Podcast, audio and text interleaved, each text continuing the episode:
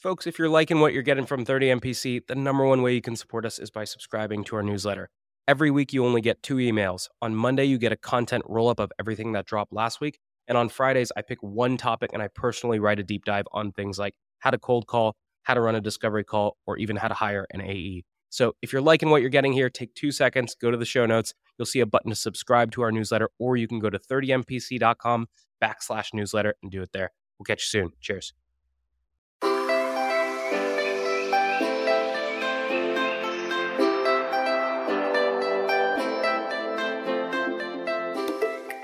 Morning, everybody, and welcome to this playbook of 30 Minutes to President's Club. My name is Armand Farrokh. I'm here with my co host, Nick Cegelski. And if it's your first time listening to 30 MPC, which it may be, if you don't know what a playbook is, Nick, could you please define what in the world is a playbook? Right. Well, Armand and I happen to learn things from our guests. And every 10 episodes, what we do is we break down one topic related to sales. Sometimes it's cold calling. Sometimes it's best practices for cold email. Sometimes it's how do you show a rock star demo. So we've got a special one here today, Armand. It's not cold calling. It's not cold emailing. It's not knocking on your customer's door. What are we talking about today? We're talking about cold cuts. Nick makes a really, really, really good pastrami sandwich. Nick, why should people listen? Here's the deal, folks. Sometimes when you are making cold calls, sending proposals, showing demos on back to back to back meetings, you might get hungry. And the thing is, a great sales professional always keeps their body and mind fueled up. And so, if you want to learn how to get the bread extra crispy, soaked in a little bit of mayonnaise, a little bit of oil, a little bit of mustard, a little bit of banana peppers, stacked up so you can fuel yourself during the long nights and early mornings of being a top tier salesperson, you're going to want to listen to this one.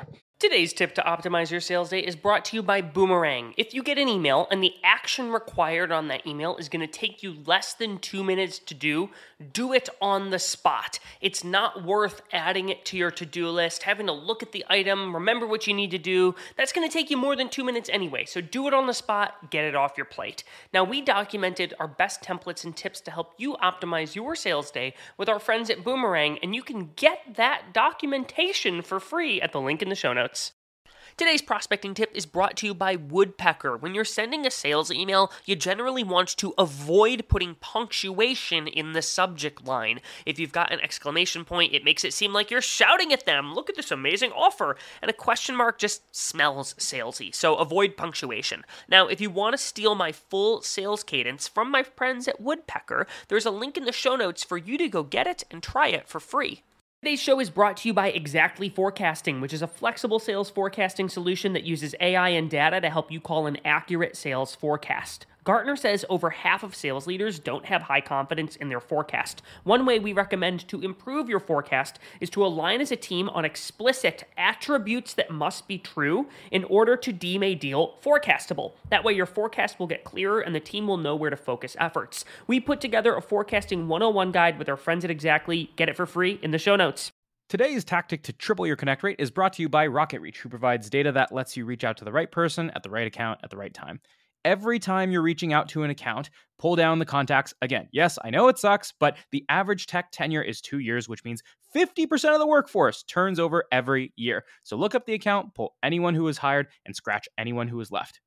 And one way you can pull verified and accurate data is with RocketReach. So if you like this, check out their toolkit on eight ways to triple your cold call connects in the show notes. Today's tip to optimize your sales day is brought to you by Boomerang. Obsessive checking of your inbox is a total waste of time and brain power. Instead, commit to checking your inbox and responding to email at set times throughout the day. I'm a fan of Boomerang's pause inbox function to keep myself from getting distracted by my inbox. Now, we documented our best templates and tools to help you optimize your sales day with our friends at Boomerang, and you can get that for free at the link in the show notes. No, no, no, no. You guys don't understand. The real reason we are here is because after Nick made that sandwich, he packaged it up, he put a nice stamp on it, and he sent it to his number one prospect, and he booked a meeting. And so today's playbook is all about channels that you can use for prospecting that are not email or phone.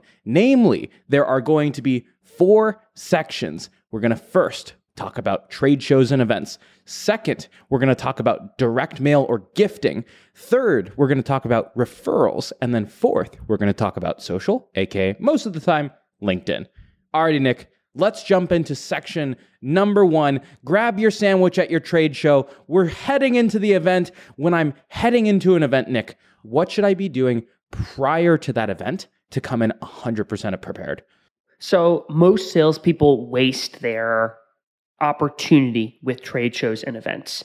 95% of your success at any given trade show is going to be the things that you do in advance of the event.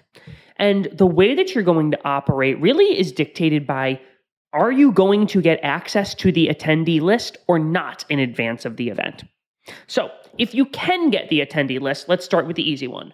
One, you better start reaching out to those people the second that you get your hands on the list because most vendors will sit on that list for a couple days and then start prospecting. And first is best in this scenario. You want to start hitting people early and right away. The other thing that you want to do is you want to make sure that you avoid just sending a, hey, I'm going to the Association of Podcasters event. Do you want to meet?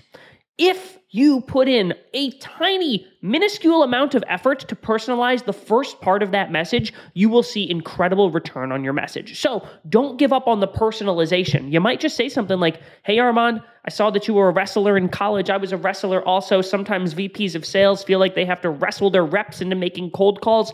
I'm emailing you about something that makes that problem go away. Would you be open to learning more at X event? So all I'm doing is I'm taking my normal problem prospecting and I'm saying, hey, instead of would you be open to learning more, I'm saying, would you be open to learning more or stopping by the booth at the event? So, what I want to do is make sure that I'm not just blasting people with, hey, let's meet at this event. I'm doing a little bit of, hey, here's the problem we solve, and let's meet when you're doing your CTA, one thing that I find is extremely helpful is you have the beauty of being physically in the same place as someone else. And so make your CTAs super low friction when you're reaching out to these folks. My personal favorite is hey, I saw you're going to be at XYZ booth right? Or I saw that Acmeco is set up over here. Mind if I swing by at 245? Make it super, super, super low friction. Obviously, ideally, they come to you. But if you're having trouble booking meetings, there's almost no one who will say no to, hey, can I swing by you? Right. Well, the other thing that I'll do is I'll say, hey, would you be open to stopping by the booth? And most people will say yes. It's sort of like a brush off. Yeah, yeah, sure. Of course I'll stop by the booth. Okay, great. Now they've responded and they've actually engaged. And so if you actually think about like the psychological principle of cognitive dissonance, because they have said yes, even if originally they didn't really intend to, you now have justification to follow up and actually schedule a meeting, whether or not that happens at the event. So if that person says yes, whether it's on the phone or via email, what you cannot do is just say, Great, I'll see you there. Your goal should be to pin down a date and time while at the event. What I usually do is I cite a pretty full couple days at the event of like, hey, I've got a ton of customer meetings and I really want to make sure that I don't let you down and miss you if you stop by the booth and I'm not there. By chance, would you be able to pencil in two o'clock on Thursday? Always opt for scheduling a date and time. Won't always work, but give it a shot. The other thing you can do, they say, hey, you know, let's just try to meet at the event. Try to get their cell and say, hey, sometimes like I'm not even checking email at this thing. If we're trying to coordinate, would you be okay with texting? And that is a great way to transition to texting with your prospect. So, Nick, let's say that occasionally I can't get the list, or maybe my marketing team isn't giving me all the information that I need. What do I do then? Here's what you want to do. And this can be a little bit controversial. You want to act like you've got the list anyway. I recently went to a trade show for law firm administrators that were part of a certain trade group. Well, you know what? I was able to find people who had that affiliation by looking at that trade group's website and looking at individual LinkedIn profiles and just act like people are going. Even if you're not certain, prospect them as if they were going to the event. If they're not going, believe me, they'll tell you. And then you can say, hey, no worries, like, would you be open to meeting, virtually since you're not going to be there? If they are going, well, great. Now you have justification to book the meeting. So you shouldn't let the list be your blocker to reaching out to people who are associated with an organization. And you also should not let not having a meeting booked be your blocker to going and having meaningful interactions at the event. So you should be breaking up your list into a few different buckets. The first is one, pull everyone into a spreadsheet or whatever you're using to keep track of this stuff. Then make sure you look at the folks in your territory and go start outreaching. For everyone you book a meeting with, mark that in your sheet and that's on your calendar now. But for everyone else, we're going to talk about this in the live event, they should be on your floor hunting list. In other words, for every minute you do not have meeting with someone live that you've pre scheduled, you should be looking for those people on the floor actively. That means even if you book one meeting prior to going to the trade show, your goal should be to leave with 15 meetings booked by the end of the show. What most people screw up at these trade shows is they sit at the booth and scroll Instagram and respond to email while they're at the trade show. And it's like, there are prospects here. They might not be coming to you, but like, walk around and go talk to people. So, Armand, I've been talking a lot, which I'm known to do occasionally. I want to ask you are there any other best practices that we should put into the bucket of these trade shows and events? Yeah, so let's say that we show up at the show. Okay, we've talked about a lot of the stuff that happens before, which again is the majority of the work. But let's say you're there when you're having these meetings, your goal is not to go from discovery through demo through proposal and negotiation. Okay. That is not your goal here. Your goal is to pique enough interest such that you can get into a longer meeting offline outside of the event. And so, very rarely do I see these turn into hour long meetings. You usually have 15 minutes of someone's time, maybe you'll have 30. And so, there are two types of meetings that I typically see people run. The first is if you have a product that's more transactional or you don't have like a super complex SE or sales engineer motion, the first is the Harbor Tour motion. So, for example, at Pave, it's really easy to demo Pave and it's really easy to show people comp data and they get really excited about it. So, we're pulling people into the booth. Our goal is to just pull as many people from the floor to the booth as humanly possible. We build rapport for five minutes. We understand how they're doing comp for five minutes. We give them a five minute Harbor Tour. We book a meeting for next week. That is the way that we run every single one. If you have a more consultative sale, what you're doing is you're doing that 15 minute jam split into a five minute rapport bucket and typically like a 10 minute discovery storytelling type of bucket. Again, just enough so that they don't feel like they're being sold to. And then you want to exit quickly in these events. My favorite way to get out is like, look, my guess is both of us need to meet a ton of people here. And the last thing you want to do is learn all about ping the entire time you're here. It sounds like there might be a there here. Do you want to set up like 30 minutes sometime next week when we're not like in the middle of this weird expo floor and we can both enjoy some of the free samples on our way out? Great. The deal is done. That's your goal. You are super SDRing essentially at events. The only other thing that I will add, Armand, is you talked about like going out and seeking prospects at the trade show. In the event that you're not talking to prospects, or maybe they're all at an, a session or something and the expo hall is kind of empty and it's just vendors, don't waste that time either. Go and talk to every single vendor who is at the show. Two things will happen. One, you'll actually start to understand the entire ecosystem in which your product slash service lives and you'll actually build relationships with folks who might be able to refer business to you in the future. You should be connecting with those folks on LinkedIn. What you also should be doing, get some free chapstick and mints. I love getting free chapstick and mints at trade shows. Now, we've left the trade show. We've gotten on the airplane. We've flown home. I've got an endless supply of chapstick, mints, and fidget spinners. What do I do after this trade show to make sure things go in my favor? Okay. So the first is you have ideally left having scheduled a bunch of meetings. So make sure those meetings keep. Typically, what I do is after the trade show, I will send them some sort of follow up email saying, Hey, it was great catching up with you. I have that calendar invite on the calendar on XXYY date. Hope you get home safe. Done. That's bucket number one. That's easy. Bucket number two are the folks that you saw on the floor but you weren't able to book a meeting with live. And for those ones, you should have a dedicated sequence that you put people into every single time as quickly as humanly possible. My preference is I actually usually put a picture of myself saying, Hey, I know you probably talked to 300 people. This is what I look like. And it's a fun, friendly picture of me doing a peace sign at the camera, right? That's your second bucket. And then your third bucket are the people that you couldn't find at all. And you should have a separate third sequence that basically says, Hey, I didn't catch you at the event, but this is my reason to cold outbound you. That's your post event follow up, Nick. Now, let's say I feel really attached to some of the people that I met. And now I want to leave the event and maybe send people some gifts. That brings us to section two of the playbook. We leave the event. What are ways that I can use gifting in prospecting outside of the world of trade shows? So, Armand, when you're feeling extra generous, you're feeling your inner Santa Claus rising up, bubbling up. Let's talk about a couple don'ts.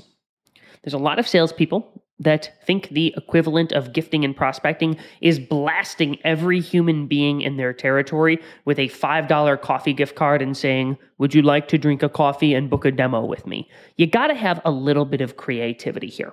And what you also don't want to do is throw a ton of money in the trash can and blast out gift cards to everybody humanly possible. So, one of the things that we recommend is you probably want to just reserve gifting for your A tier accounts. You've got a lot of experience here, Armand, with A tier accounts. Why don't you tell me what your approach to gifting is?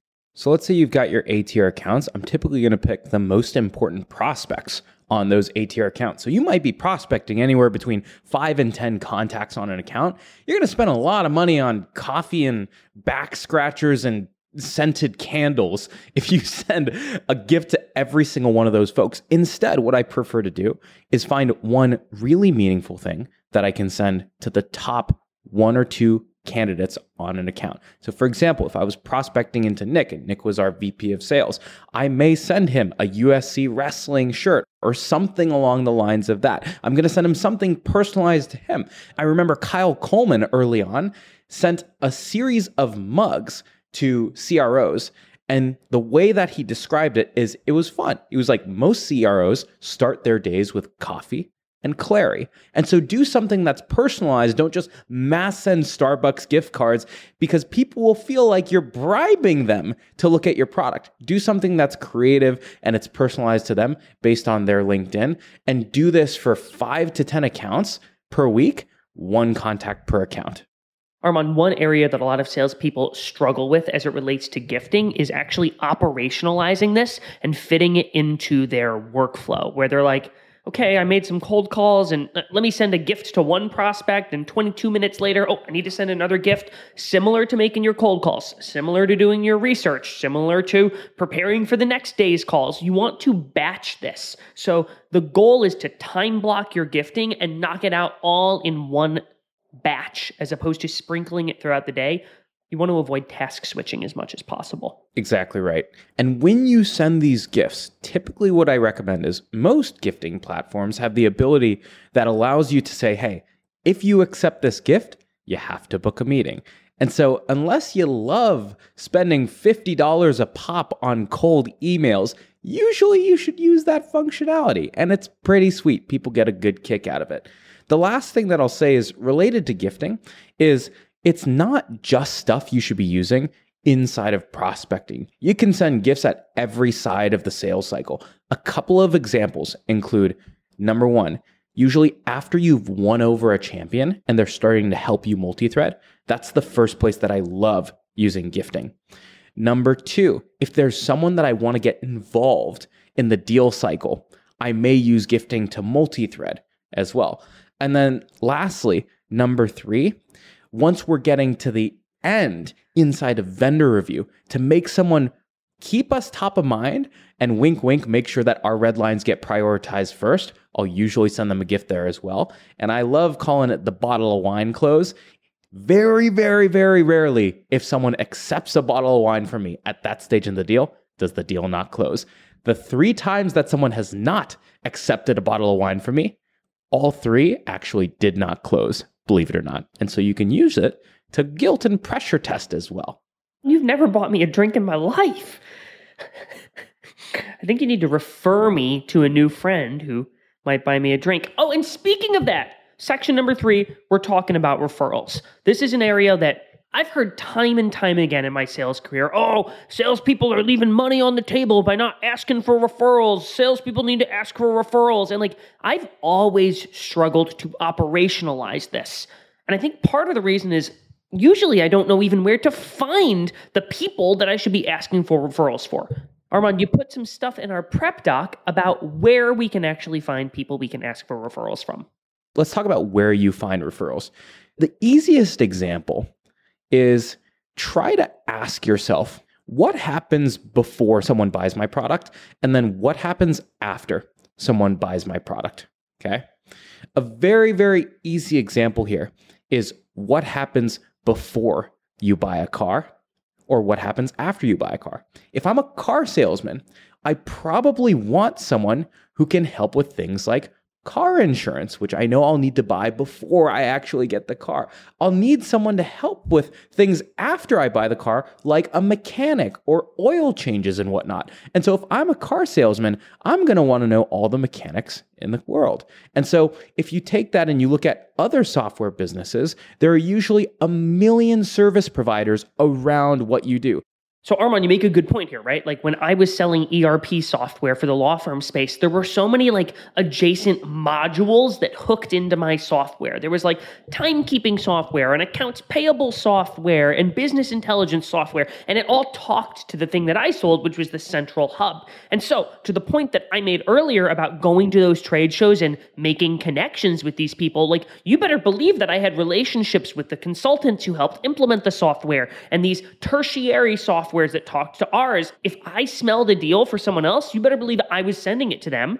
And then the inverse was also true. And like this might seem weird where you're like, oh, like the prospect's gonna be mad. Not really. Prospects want help finding solutions to their problem. And if you can say, you know what, it's interesting that you're looking for AP software. I've got two or three guys that I actually have a pretty good relationship with. Would you be okay if I made an introduction with you? They'd be like, yes, please, I'm begging you. Those people, those other salespeople will indeed reciprocate. The other thing that I frequently do is, believe it or not, my CEO is pretty well connected. And so one of the things that I've done with him, and actually my VP of sales also, she has a really big network in the in the law firm space where I sell. And so one of the things that I've done is I've said, hey, I actually go through their LinkedIn connections. You can go through and look at all of the people that they are connected with who are in my territory. And then all I do is I say, hey, can you help me break into this account and, and get an introduction to this person? Now, my CEO is not going to sit there and write a one off prospecting message to somebody that he met years ago and sort of has a quasi relationship with. So, what I'm doing in this scenario is I'm actually ghostwriting the message for him. So, all he has to do is review the message, make sure it's like relatively in his style, make whatever tweaks necessary, and hit send. My goal is to make things as easy as possible for my execs so that they're willing to do this referral thing time and time again. At the beginning of every quarter at Pave, one of the things that we do is because we sell to HR, we get every HR person, every recruiter, and every executive at our company into a room. And then we tear through our top 100 accounts, and there are literally eight columns one for each person we've brought into the room. And it's just a checkbox. It's like, do you know someone there? And so operationalize this and make your team go to work for you. I've never seen a CEO who's connected to a company who doesn't want to help. Especially at an early stage company, figure out whatever level of the organization is appropriate for you and go put together these, what we call Shark Week prospecting blitzes across the company. Make every other executive in the company your SDR. So now when I'm asking for referrals, let's go back to that first example, Armand, where I've got somebody who's at like an adjacent company in the same space, and I see they're connected with somebody that I want to be introduced to. How should I be asking for said referral? So don't just ask, who do you know? Or who could you refer me to? There are a couple reasons for this. Number one, you're putting the mental burden on your prospect to think of who could possibly be a fit for you? And then number two, they might refer you to someone that you don't want to be referred to, or they're going to take the lowest hanging fruit. They're going to refer you to their cousin who runs a plumbing shop. Instead, your job is to make this as easy as humanly possible for them. And so my referral kit is typically as follows.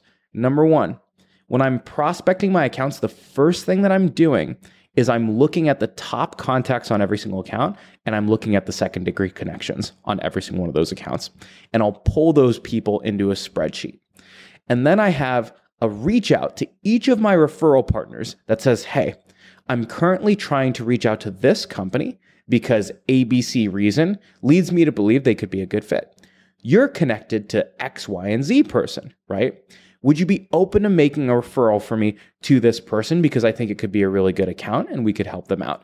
Here's a blurb that I send that's super casual, that you can edit to make it your own language as well. And so I'm identifying the account, I'm identifying the person, why we're getting referred to them, and I'm literally sending them a template message so that all they need to do is click send.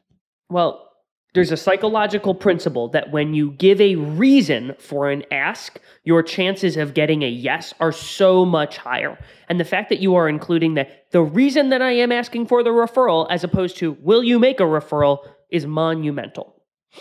All right, so let's finish with our favorite place in the world. You and I like to hang out at this place, Armand. No, it's not our friendly neighborhood poke shop. No, it's not the mall. Yes, it's LinkedIn. Let's talk about how we should be prospecting on LinkedIn. LinkedIn. Okay. So I'm sorry, folks. I know Nick and I do a lot of posting on LinkedIn, but I'm not going to lie. We don't really love this whole social selling thing. The reality is, a lot of times you're selling to, I don't know, John's plumber shop, or you're selling to IT people who aren't on LinkedIn. And there's a very small subset of folks who can really do social selling right. And in terms of the percentage of reps who I've actually seen execute this thing correctly, very, very few. However, this does not mean you should not be prospecting on LinkedIn. So, no, this is not about social selling. This is about selling on a social platform. Okay. And so, Nick, let's say that I pop open my LinkedIn. My guess is I'm doing a little bit more than just pinging every single one of my connections. How do I go about figuring out who do I contact on LinkedIn? Yeah. So, before we even talk about who I should be contacting, let's talk about the foundation for this, Armand, which is how I should be operationalizing this. Similar to the gifting, similar to video messaging, most salespeople, the bane of, of hitting quotas existence for most salespeople is they don't operationalize things and they do these like one off, oh, I'm going to social sell this one person or I'm going to LinkedIn prospect this one person. So you have to bake it into your workflow. The way that I think about this is I use a sequence when I am prospecting an individual. And when I have baked into that sequence is on day one, I have a reminder to connect with them on LinkedIn. On day seven, I have a note to engage with something that they've put out on LinkedIn. A couple days later, I have a note to engage again. A couple days later, I have a note to DM them. And then finally, I have a note to bubble up that DM to them. So, what I'm not doing is connecting and pitching. What I am doing is I'm connecting and I am making a point to, in sequence, engage with their stuff. Leave a thoughtful comment on something that they've posted. Well, one thing that's really important to note, folks, is in Nick's sequence, his fourth social interaction is probably a DM. First, it's a profile view, then it's a connection, then it's a comment or a like on their post. And so we're warming them into it. If I showed you guys my LinkedIn inbox, you would vomit. What usually happens is I literally got a connection that said, Hello, sir. I am building my LinkedIn following. Would you please write me a review? And then they followed up four times. Sir, are you willing to comply? Sir, are you still there? Sir, is this the end of us? And I'm like, dude, literally, I don't even know who you are. I have no idea who you are. And things like this happen every single day. And this is an extreme example. But usually, what happens is people send me a connection request. If they're selling in the connection request, Typically, I just don't even accept it. And then the other people who put an empty one, usually they blast me with a three paragraph message right off the bat. And I'm like, there's no reason that I would ever possibly book a meeting with this person. And so you have to ease your way into awareness on social. And your goal is to not sell someone immediately, it's to slowly creep up and increase the chances of them replying elsewhere. The bar is set extremely, extremely low. And so if the person that you're prospecting into like posted an article even a year ago, go skim the article, find two sentences that you thought were valuable, and comment on the post with your actual brain. Don't just say great post. Don't just like the post. Comment something and try to engage with them. Your goal here is to actually stand out and show that you are somebody who thinks thoughtfully about the space. I mean, there's a reason you're making this genuine effort, but like, you're making a genuine effort to engage with their stuff and be thoughtful and not just be a complete creeper and spammer. That's one way to think about it, right? Baking in the LinkedIn prospecting, social selling into your sequence. The other way to think about it is to do it backwards, which is to say, hey, let me find folks who are active on LinkedIn and go engage with their stuff and then add them to like a separate social selling sequence. And so one of the best ways to do this is to find posts that really pop off and go viral. So if I was somebody selling in the sales space, what I might do is I might troll Armand's LinkedIn profile every now and then. And Armand might occasionally post about best practices for cold calling on his LinkedIn. Well, if I'm somebody who sells sales tech that's in the cold calling space, you better believe I would be looking at the people who comment and like and engage with his post because those are folks who probably want to have a conversation with about best practices for cold calling as it relates to the tech that I sell. So, what I would do is follow the big influencers, some people call them linfluencers, in the space in which you sell. For me, that means I'm actually following a lot of like influencer attorneys. The other thing that you can do is you can search by hashtag on LinkedIn. So if I'm selling for Pave, you guys help folks understand total benefits and compensation. I might decide to follow the hashtag compensation and see what posts really pop off with compensation. Anything to add, Armand? So the last thing is if you have Sales Navigator, one of the things that you can do is for your top tier accounts, or frankly, all of your accounts, you can track them inside of SalesNav as part of a list. And then you can set up notifications against that list. So, for example, we just hired a head of sales enablement at Pave, and approximately 17 sales reps from LMS or sales enablement platforms reached out to me. And the reason for that is they saw that I hired a head of sales enablement. Okay. You can do this with job postings. If I at Pave ever see a company that has posted a job that contains the words compensation or total rewards, I'm usually reaching out to the company about it. And so set up the most relevant triggers for your accounts in SalesNav. And that is one additional touch point that you can have. So you don't have to keep digging for research, but rather the research is surfaced to you. All right, well, we're going to finish with some like sort of unconventional, sort of controversial ones. The intent here is to give you some ideas. I'm going to start with maybe the least controversial, which is joining communities. We learned this one a couple weeks back on the show, and you need a group to join. So, oftentimes, prospects will congregate in online communities. Think Slack, LinkedIn groups, Reddit, Facebook groups. What you probably want to do is go join those groups and engage meaningfully. Just like we talked about with LinkedIn, go engage with stuff in a meaningful, genuine way. And occasionally, you might see people mention problems that you solve. There's your opportunity to send a thoughtful, tailored message. At the worst case scenario, you understand more about your space and you're a name that people start to see. So go join some communities.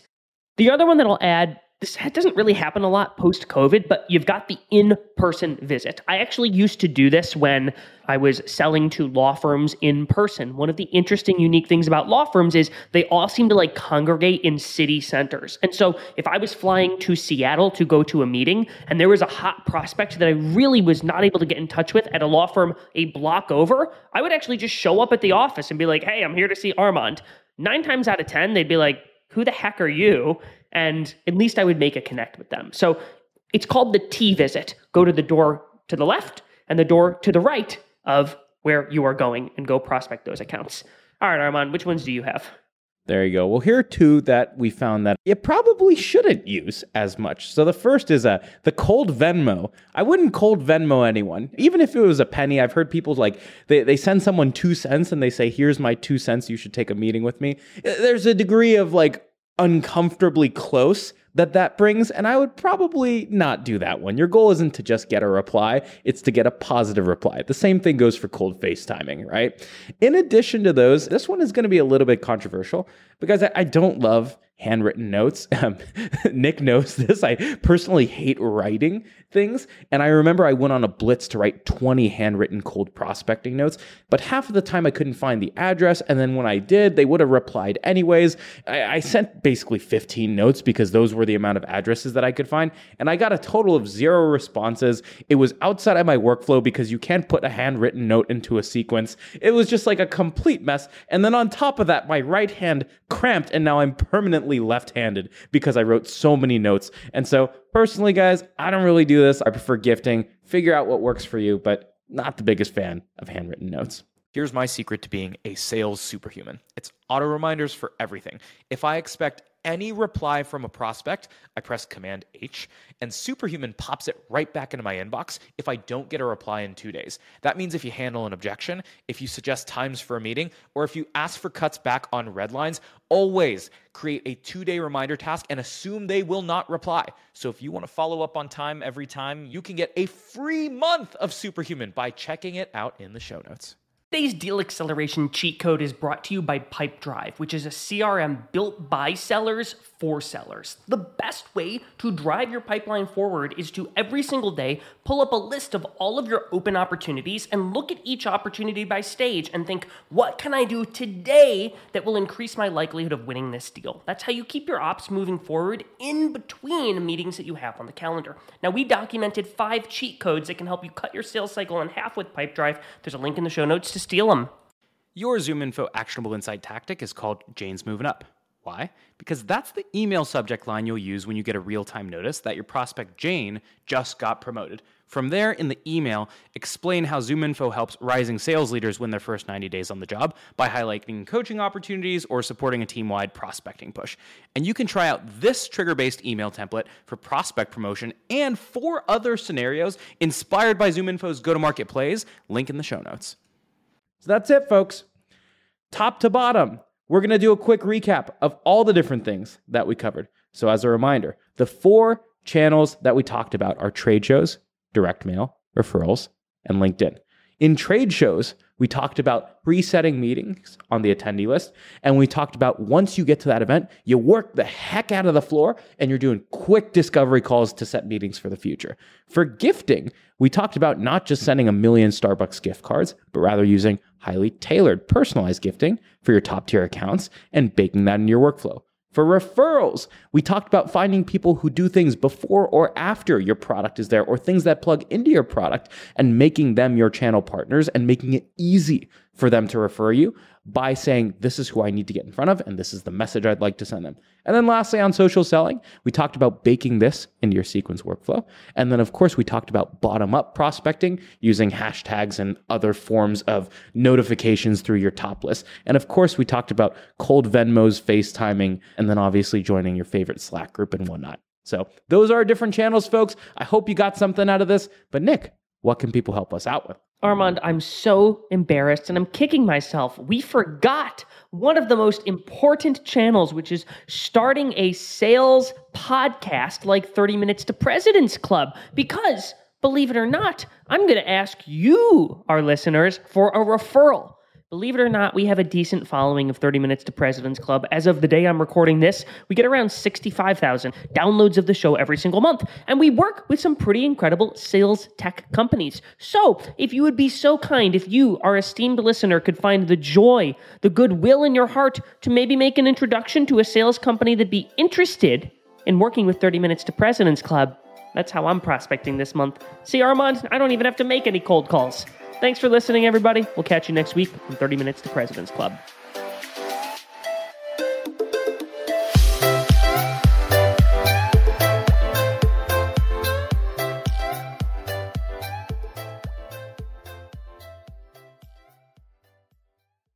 Today's show is brought to you by Xactly Forecasting, which is a flexible sales forecasting solution that uses AI and data to help you call an accurate sales forecast. Gartner says over half of sales leaders don't have high confidence in their forecast. One way we recommend to improve your forecast is to align as a team on explicit attributes that must be true in order to deem a deal forecastable. That way, your forecast will get clearer and the team will know where to focus efforts. We put together a forecasting 101 guide with our friends at Xactly. Get it for free in the show notes. Today's tip to optimize your sales day is brought to you by Boomerang. Obsessive checking of your inbox is a total waste of time and brain power. Instead, commit to checking your inbox and responding to email at set times throughout the day. I'm a fan of Boomerang's pause inbox function to keep myself from getting distracted by my inbox. Now, we documented our best templates and tools to help you optimize your sales day with our friends at Boomerang, and you can get that for free at the link in the show notes.